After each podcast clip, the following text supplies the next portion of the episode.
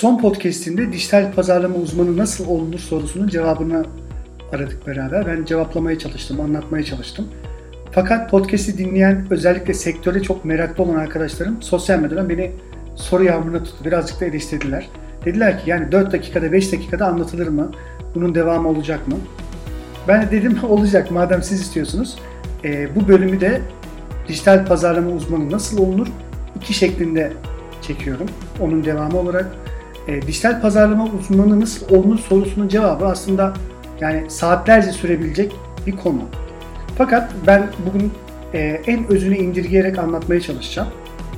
Öncelikle dijital pazarlama uzmanlığı başta da bahsettiğim gibi yani içinde içerik üretimi, sosyal medyayı iyi tanımak, yönetmek, ondan sonra istatistiklere hakim olmak, güncel konulara hakim olmak, metin yazarlığından anlamak, SEO'dan anlamak, reklamcı olmak bunların hepsi ve daha fazlasını dijital pazarlama uzmanları bilmeli, yapabilmeli, hakim olmalı. Fakat dijital pazarlama uzmanı olmanın temelinde işi yapmaktan çok aslında teorik bilgiler daha fazla hakim. Bunun en temelinde yatan şey markayı, ürünü ve hedef kitleyi iyi tanımak. Yani şöyle, çalıştığınız kişi ya da kurumların ürünlerinin temel insani gerçeklerini iyi tespit etmeniz lazım. Diyeceksiniz ki temel insani gerçek ne demek?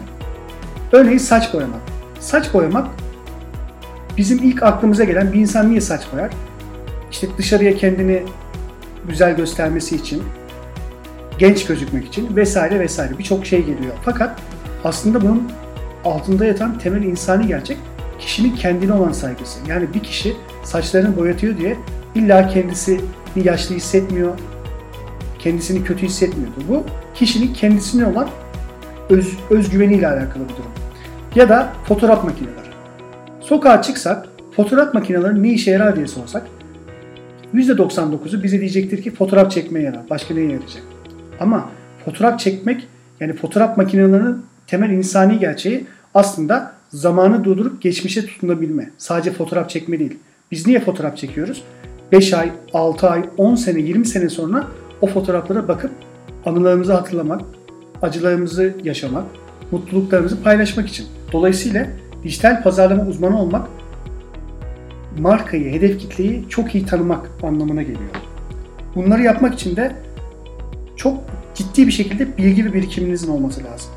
Öncelikle markanın ürünüyle alakalı ve markayla alakalı kendinize birçok soru sormanız lazım. Çünkü iyi ifade edilmiş bir soru yarı yarıya çözülmüş bir sorundur. Dolayısıyla güzel sorular güzel cevapları, güzel cevaplarda güzel işleri doğurur. Dijital pazarlama uzmanı başarısız olur mu? Tabii ki başarısız olur. Eğer arada bir başarısız olmuyorsanız bu yenilikçi bir şey yapmadığınızın göstergesidir demiş Woody Allen. Yani sürekli denemek, denemek başarısız olmak, başarısız olmak, başarısız olmak, başarısız olmanın ardından mutlaka başarı gelecektir. Bu kural dünyada hiçbir zaman değişmemiştir. Bütün sektörler için, bütün işler için eğer arkasında gerçekten samimi bir çaba varsa mutlaka gerçekleşir. Dijital pazarlama uzmanı olmanızın altında sadece para kazanma yatıyorsa bu da yanlış bir yöntem, yanlış bir yol. İnsanın yaptığı mesleği mutlaka sevmesi lazım. Eğer temel bu olmazsa başarı beklemek gerçekten hayal gibi bir şey olur. Steve Hayden'ın reklamcılıkla alakalı çok sevdiğim bir sözü var. Eğer iyi kazanan bir reklamcı olmak istiyorsanız müşterinizi memnun edin. Eğer ödüllü bir reklamcı olmak istiyorsanız kendinizi memnun edin. Ama mükemmel bir reklamcı olmak istiyorsanız hedef kitlenizi memnun edin. Yani mükemmel bir reklamcı olabilirsiniz fakat kimse sizi tanımayabilir. Ünlü olmayabilirsiniz. Medyaketlerde haber olmayabilirsiniz, basında haber olmayabilirsiniz. Bu sizin başarısız olduğunuz manasına gelmez.